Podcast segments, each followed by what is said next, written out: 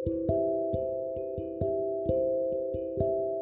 yang menjadi garda terdepan untuk menyembuhkan banyak orang dan merelakan waktunya. Tapi juga bertarung dengan nyawanya sendiri. Ada yang sedang berduka dan nelangsa setengah mati. Tapi juga tidak lupa terhadap beban yang sedang dipikul untuk berjuang demi negara yang sedang dipimpinnya.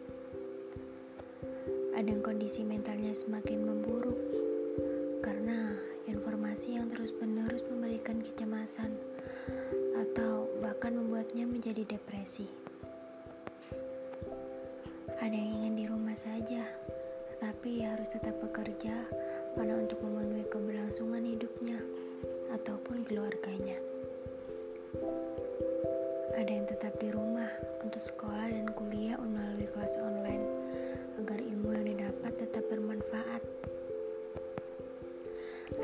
merasa kebingungan tidak ada tempat tinggal yang nyaman untuk disinggahi di tengah pandemik yang membahayakan ini.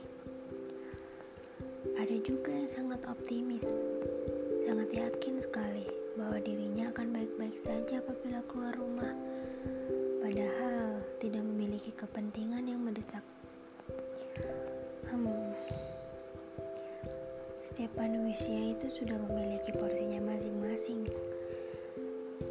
manusia juga memiliki perannya masing-masing. Ada yang memaksa manusia untuk memilih, memilih mana yang baik dan mana yang buruk untuk dirinya sendiri, untuk orang lain, atau bahkan untuk keduanya. Kali ini yang dibutuhkan saling menguatkan. Kali ini yang dibutuhkan tetap waspada. Kali ini yang dibutuhkan terus berdoa agar pandemik ini segera berakhir. Agar bumi, tempat di mana